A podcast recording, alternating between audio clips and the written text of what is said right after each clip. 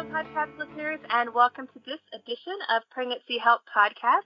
I am delighted to be welcoming uh, Michelle Marsh with us today uh, to speak a little bit about her program and some of the things that she has learned along the way. We're really excited to have you, Michelle. Thanks for jumping in. Well, greetings, everyone. Um, as she said, my name is Michelle Marsh, and I'm the director of Lifehouse Crisis Maternity Home here in Springfield, Missouri. Lifehouse is a 24 7 residential transitional housing program for homeless pregnant women age 18 and older and their infants and young children under the age of five. So here at Lifehouse, residents receive safe shelter, food, prenatal and post-delivery health education, comprehensive individualized case management, counseling, individual and group, life skills education, including budgeting, assistance with transportation, continuing their education, finding employment, and housing. And we hope that that all contributes and results in improved pregnancy outcomes for both mom and infant, a reduction certainly in homelessness and poverty, and a reduction in child abuse and neglect for the high risk population that we serve. So, Lifehouse is a relatively young program. We're only six years old as of this last December, right after Christmas. Over set, Congratulations over on your anniversary. Oh, thank you. Thank you very much.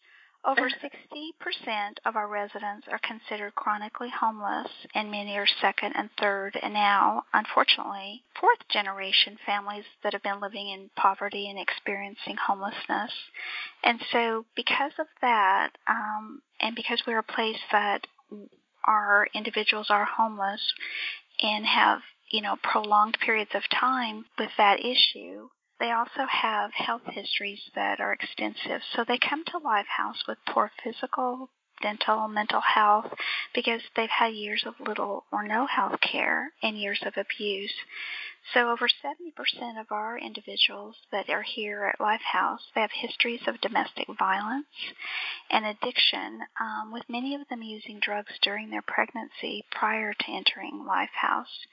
Most of our ladies enter Lifehouse in their second or third trimester, although they can come anytime during their pregnancy. And last year, in reference to what I just commented on, last year in 2019, there was actually an increase in our um, residents, the percentage of our residents that had um, drug addictions during their pregnancy and certainly before. So it was up to 79% um, of our residents had histories of substance addiction last year. And we all know, um, you know, certainly Lifehouse and other places assist women in getting treatment and staying sober. So here at Lifehouse, that actually has turned out to be one of the things that we do for not all, certainly, but many of our ladies. And as you know, and everyone else would know on this call, this is especially important during pregnancy. So as I mentioned, women come to Lifehouse at various times during their pregnancy, and they can stay here for up to a year following the delivery at no charge while they continue to work towards self-sufficiency. So really that means is that um, even though we don't charge them anything, they do agree to actively participate in their program and honor what we call agreements and expectations. So all we ask is that they are active participants in doing the things that they tell us they want to do when they come here and also the things that we need um, to do any of us as individuals, whether you're um, living in a, a sheltered environment or any other environment, there's certain things we need to do. So on that note, everybody gets a job, saves money, finishes school, and much more. That's where a lot of our classes come in. We also assist them, you know, moving into their own housing, and once they do, we help them um, find affordable, safe housing, and also help them in many ways to provide at least most of their furnishings. So that leads us to the next phase of what we offer here at Lifehouse. It's almost kind of a pro- program of its own, although there's a continuance from residential to what we call aftercare.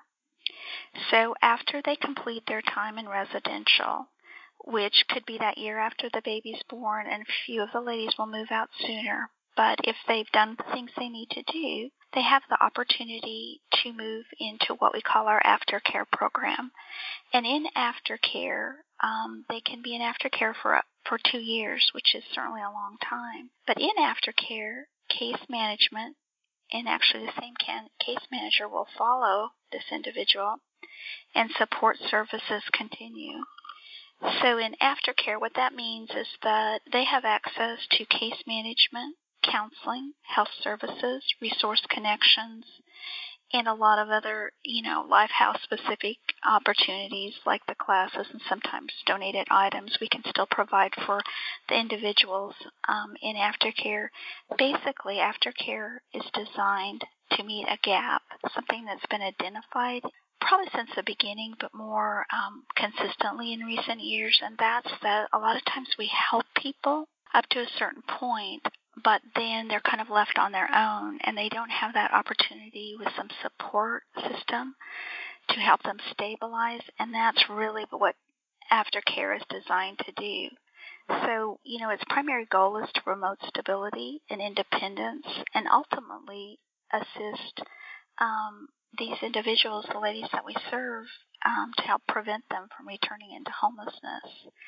So, you know, certainly I could give examples, and I'm sure many of you could think of some. But even in aftercare, there's accountability as they don't come by and just get things. They still see their case managers. They're still um, working towards certain goals.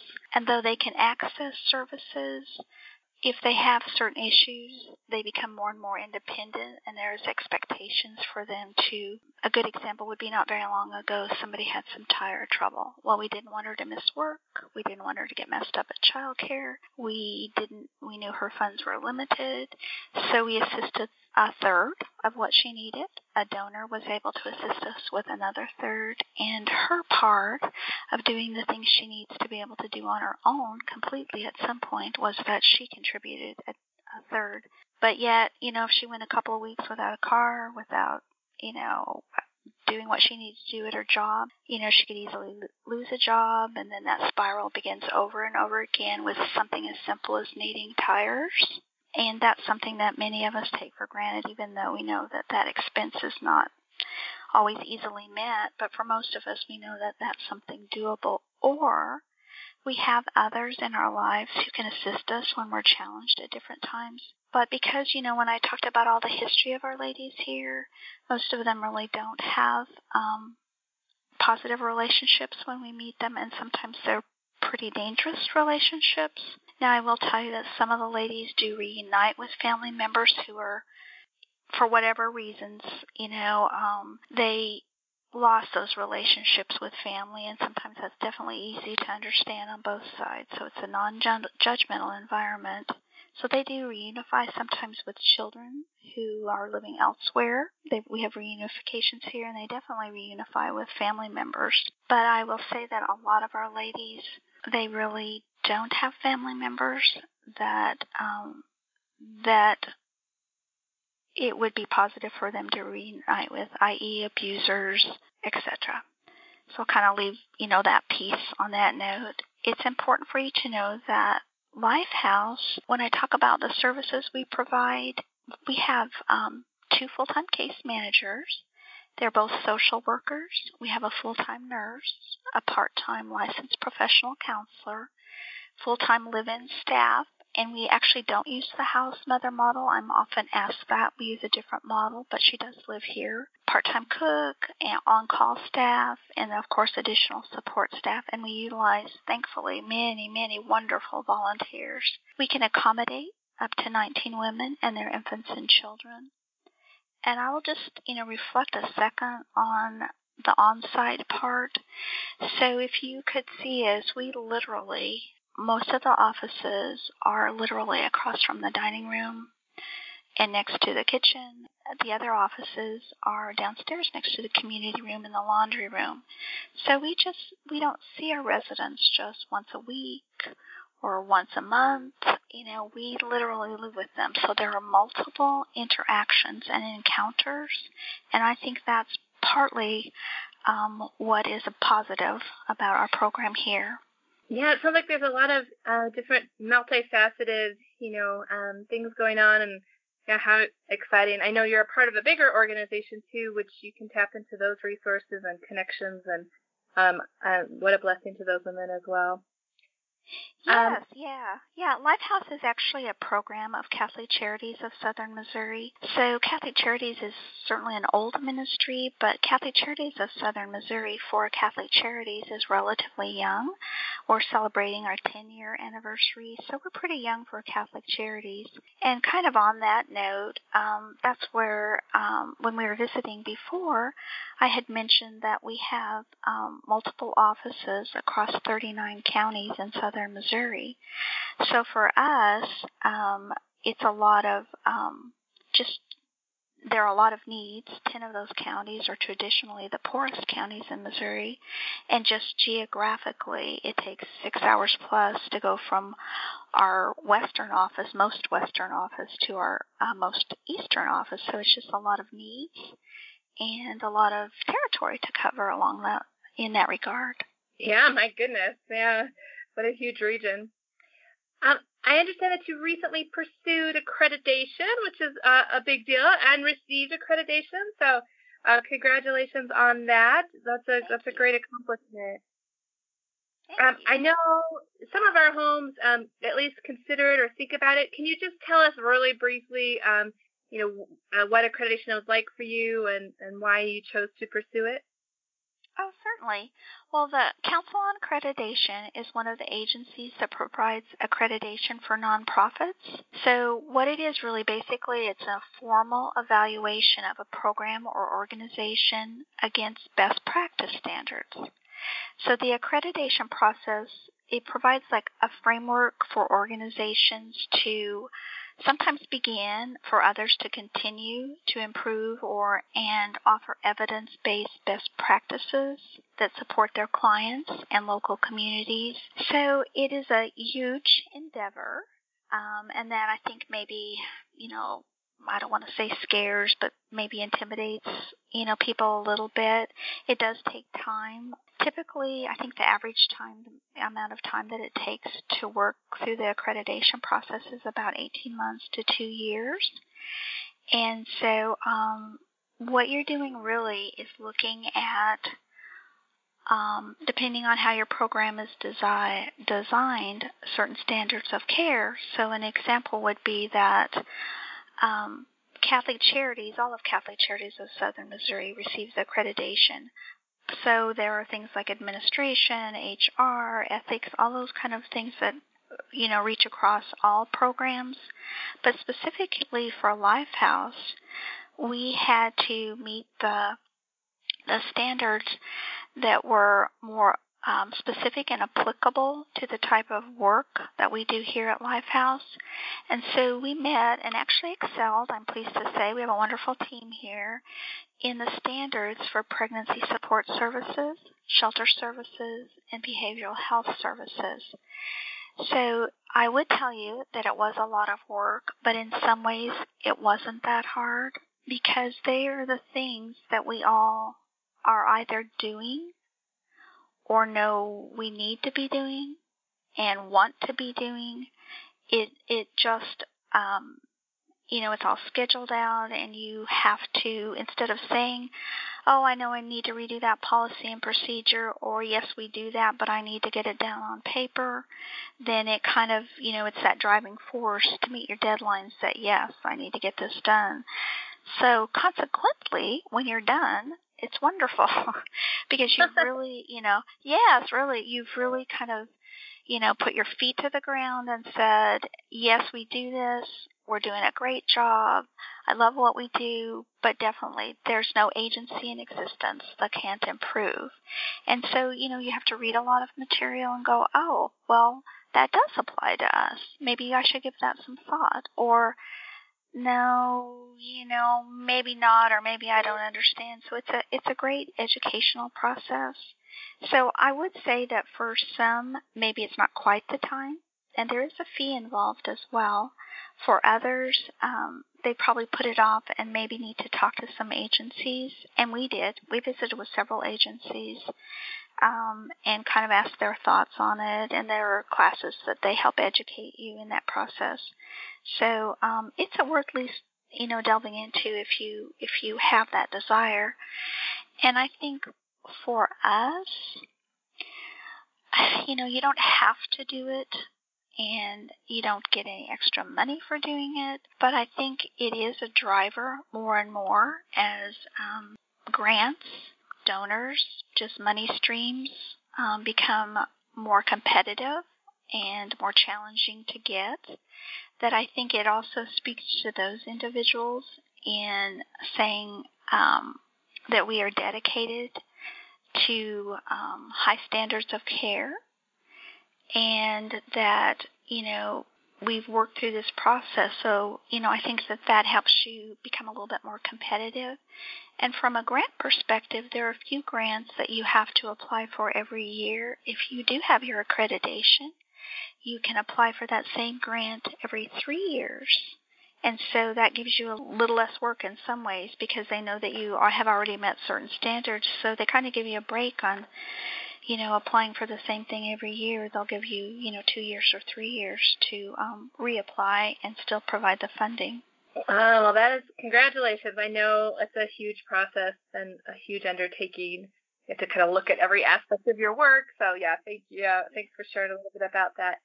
Um, yeah, and if folks you. ever want to ever want to explore it, I'm sure you'd be open to talking about it more. Yes, definitely. And we had people here too, you know, not so much in Lifehouse, but in the broader agency. You know, there were there was a lot of discussion before before. Not everybody was sure uh, it would it was something that we needed to undertake. Um, and it and we talked about it for a long time before we actually sort of jumped and pursued it. So so definitely we'd be happy to answer questions for anyone. Awesome. Thanks, Michelle. Sure. So I understand that you have the chance to think about growth, um, which is always an exciting organizational step, um, and that you have the chance to be doing some work related specifically to thinking about a second location and even doing that second location from scratch. So that's super exciting. Um, I know a lot of homes you kind of have to work with with what you get, you know, work with the opportunity that come becomes available.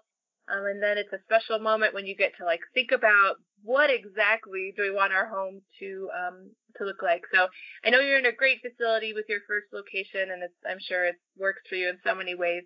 But I was kind of curious to hear as you think about a second location and you think about being able to build from scratch, kind of what are some of the things that are going through your head? Oh well, you're you're right. It is really exciting and a little bit daunting. so you know, now that we've been here um, for six years, you know, we we are kind of met our stride, so to speak. Not that we aren't trying to figure out things and improving, but in terms of facility, you know, we've we've figured out, you know, most of what we can with what we have to work with here. So with this facility here, it is actually about 55, 56 years old. So it was, we are housed and thankful for it, but we are actually housed in what was formerly a Carmelite monastery. So that's where the Carmelite nuns lived for over 50 years. And they were contemplative, so really they spent more time there primarily in prayer. And during most of that time, this side of Springfield was really um, not developed. In recent years, it has been de- much more developed, and that's partly why they left. But um, so if you think about that, if you think about how old the building is, you know, we one of the hardest things here in adapting was, um, you know, everybody has a computer, everybody has telephones, just the technology pieces and the wiring. We are basically in a really sturdy, wonderful concrete brick building, who which is great, during storms, but not so great when you have to um, connect everybody to technology. So that was probably one of the hardest things when we moved here. Um, they had one phone, and because they were minimalists and not interested that much in sort of the everyday going on, you know, activities of daily life around them, um, they would probably just have one phone if they were still here now. So that was kind of one of the big challenges here. And storage, they were minimalist, so storage has been limited. And it was built for sisters, nuns, and not for children. So we've got small children. We've had to adapt a lot of safety places, you know, gates and we have stairs and still work with fire code. So, although we love this place, and I will tell you honestly, we have 11 plus beautiful acres and an amazing garden that the um, girls and staff and also volunteers help us with. But we're thrilled to be able to build a second life house. So, you know, a couple of minutes ago I mentioned that we were spread from essentially in Missouri. If you would look at a map of Missouri, the southern part, you would see Joplin, which some people are familiar with, to Cape Girardeau on the east side. That's kind of our range. We have offices in between at different locations. Well, in Cape Girardeau, the mortality rate is very high and it is surrounded by the highest um, economically challenged counties in the state, the poorest counties in the state. So um, even higher need than some of our other rural areas. And again, a lot of work to be done. The community is really asking for assistance. And so we'll replicate some of the things that we do here at Lifehouse, but also individualize it to fit that community and their needs and their resources. But it's such a wonderful opportunity and you know, we're just thrilled with this chance. In fact, Monday um, I was on the a telephone conference call with the architect and our executive director for Catholic Charities. Um, you know, working on plans. We do actually have the property, so we have a location, and you know, finances will be huge, but you know, things are definitely in motion. So that's when we have here at Lifehouse the Sisters um, a shared bathroom area. So a couple of ladies share each unit. And um, so that's actually worked very well. It's pretty good size and it's very private. But having said that, you know, the new Lifehouse will have individual, you know, bathrooms connected to each bedroom. They'll be a little bit bigger. We've certainly taken the children's aspects to heart. And so we have play areas here that are perfect since we have a beautiful property, but definitely we've accounted for that, you know, moving into the new Lifehouse storage, bigger pantry, you know, access, and definitely to keep in mind safety given, you know, a lot of the histories of the ladies that we serve. Yeah, a lot to think about as you do that. That's an, an exciting process. So uh, thanks for oh, yeah. giving us a, a glimpse of it. Um, you mentioned earlier that um, a large percentage, I think 79% you said, of, of the women coming into your program have significant um, addiction histories in all the things that accompany that as well. So, curious to talk a little bit about maybe some of the programmatic decisions um, that you've made. I know um, across the country, homes are definitely seeing more and more calls from women with addiction histories and are trying to wrestle with how to best serve these women. I know you you're a fairly new program and that you've only been open six years, but but have you seen as you've welcomed more and more women with addiction past, have you seen any major programmatic changes? Yeah, I think um I, I think part of it has to do with more subtle changes, and part of it has to do with almost, you know, um, not predicting and not vision, but looking towards the future and trying to make sure that we can meet those needs and still meet the needs that we're already meeting. So I think one of the biggest challenges is that, you know, it'd be one thing if we served only ladies who had those issues and those histories. Then you could develop um, certainly individualized care, but um, a more uniform program to really target certain areas. So because we serve quite a variety of ladies, um, and that particular issue is on the increase, you know, we've had to really look at that. You know, what do we want to change maybe moving forward? So along that note, you know, when we've always had um, in our short you know, six years, you know, it would be that there'd be maybe 70, 72% of our ladies involved with significant drug histories. So I'm not talking about one year. I'm talking about years and years and years. It might be five years. It might be 10 years. It might be 15 years. I mentioned that our ladies needed to be 18 and older. So we've had ladies here, just a couple of 18 year olds. Our average age runs in the mid 20s, like 26, 27, and we've had two ladies deliver in their early 40s. So quite an age range and a multiple need range. I would say that no one that has come to Lifehouse just has one, you know, major issue. There's, like I said, you know, pretty extensive. It's like critical care maternity homes sometimes, I think, with the longevity and the severity of their issues. So you know, kind of back to the substance abuse piece. So now, you know, last year we were at 79%. Well, what that tells us um, is that we need to continue to do some of the things we're doing. We work with all of our community partners, so some of the ladies have um, like day treatment, outpatient tra- treatment. We do drug screen here before they come and certainly random drug screens.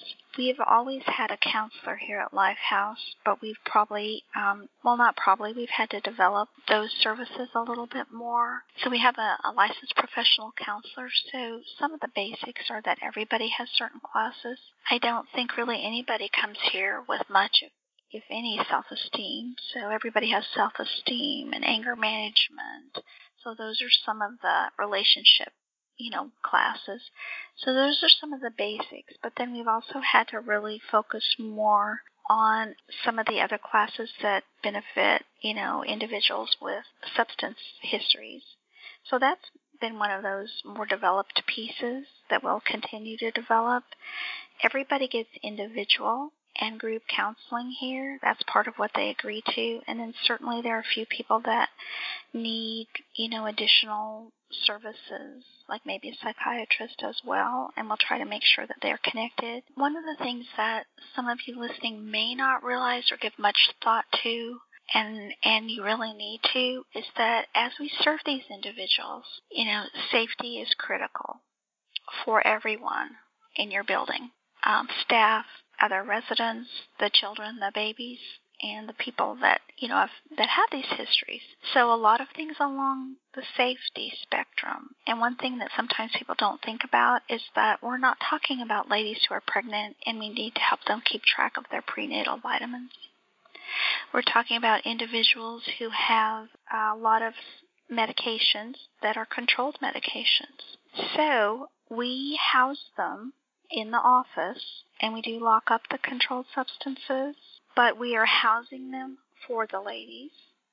It's more that we're taking care of them for safety purposes. So we don't want them in the rooms. We don't want the kids to get them. We don't want anybody else to try to get them. So we're housing them. But even housing them, you know, you have to keep track of them. You've got logs. You've got, you know, to keep them locked up. It's not the same as a hospital. We are not dispensing. We don't ever act like we're dispensing. We don't want to dispense. You would have somebody. You would have to have somebody um, provide oversight, which some places do do that. That's not something we're interested in or have any intention of doing. There's some medical things that we could do here. I would remind people to stay within their scope.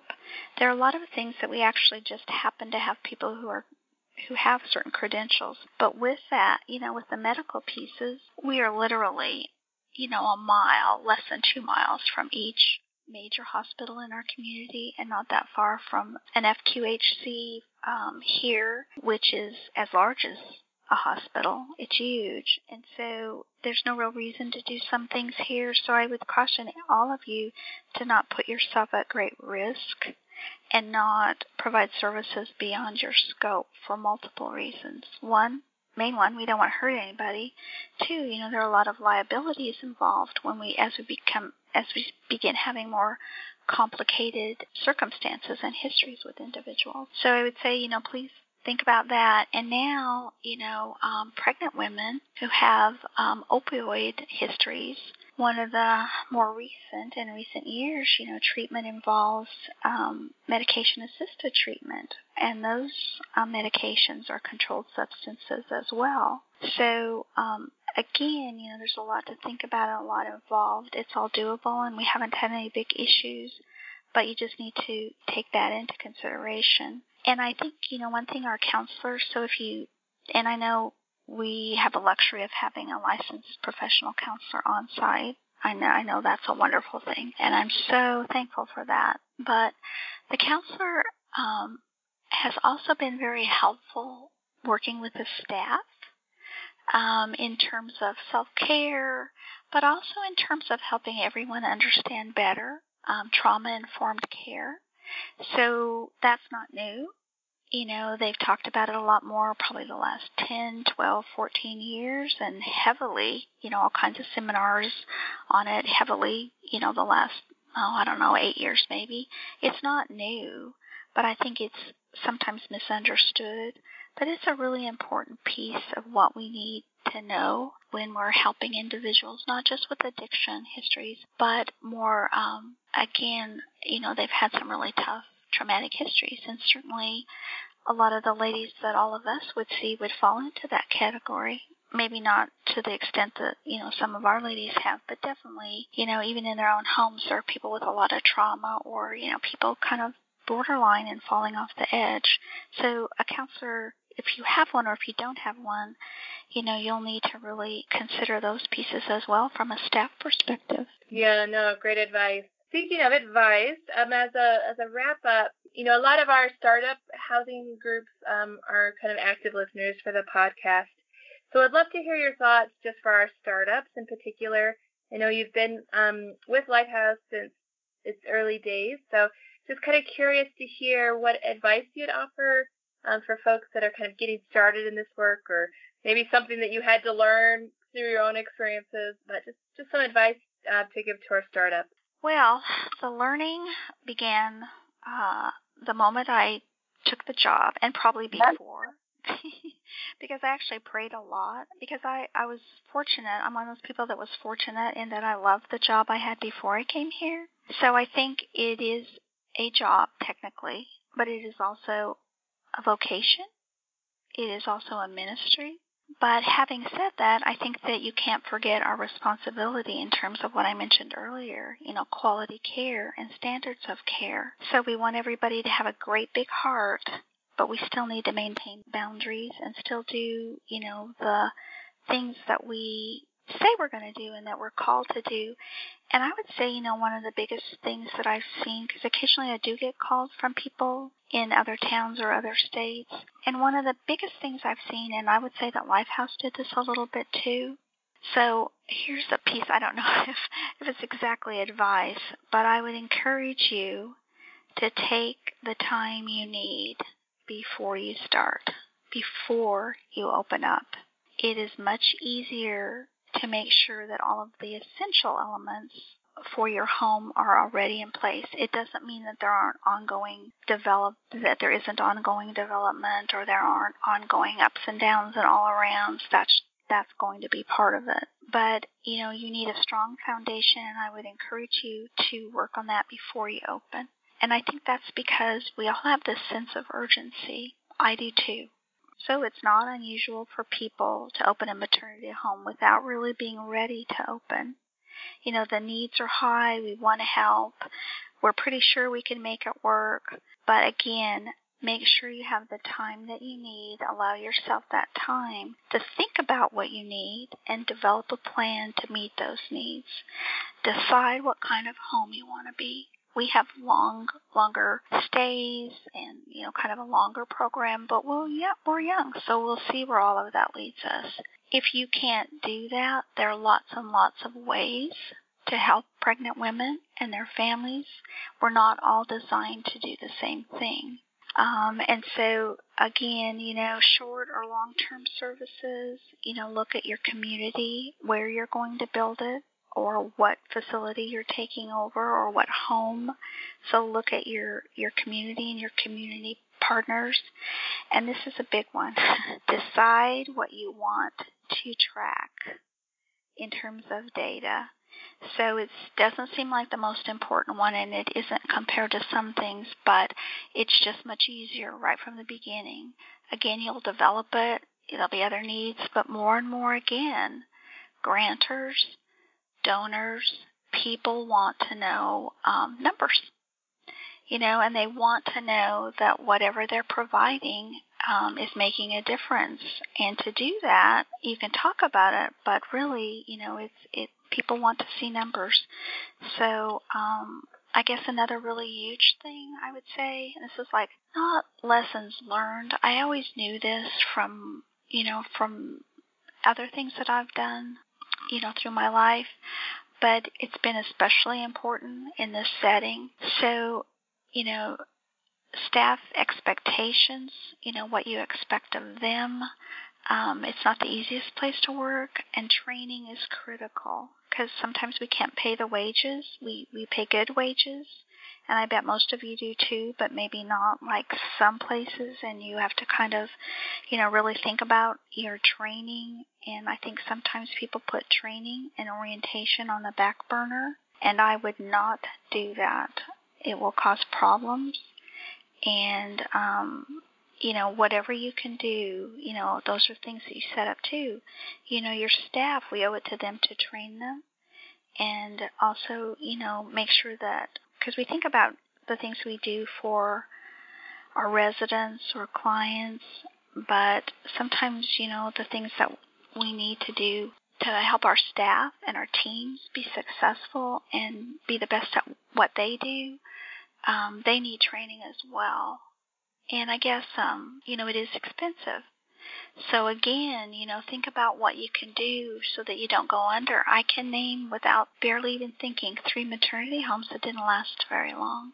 So we definitely need more help in this arena. There are lots of people that need help, but you know, just think about what you're doing. Consult others. You know, I want you to be successful and, you know, and be in it for, you know, the long run. So think about your volunteers too. Oh, we could talk a lot about volunteers. yeah. yeah. yeah. um, yep. Michelle, thank you. You've got some really great things going on. Congrats on the accreditation, on being able to think about a second home. That's super exciting. On six great years of service. So, um, and thank you for just sharing a bit about the choices that Lifehouse has made and a bit about your program. Um, it's it's fun for others just to get a sense of kind of what's happening in other programs. So we're really grateful for your time and your expertise um, on being with us. Yeah, thank you very much for all that you do and all that Heartbeat does. I think one of the most important things that, you know, Heartbeat and you have been instrumental in, you know, in recent years is building that community of people who work and build and, you know, are involved with who support maternity homes and tradition, you know, transitional housing services. So, you know, there there is, as we've mentioned more than once, great need, but there are also a lot of resources and different ways to meet those needs. And I think that we're smarter and better, you know, when we work together and try to figure out these things and share our experiences. So bless you and Heartbeat, and thank you for all you do. Oh, thank you so much. We're definitely all in this together. So with that, we will sign off of, of this edition of Pregnancy Help Podcast, and we'll catch you next time. Thanks for listening to this episode of Pregnancy Help Podcast. To subscribe to future episodes, access resources related to today's session, or listen to previous episodes, visit www.heartbeatinternational.org/podcast. Thanks for tuning in.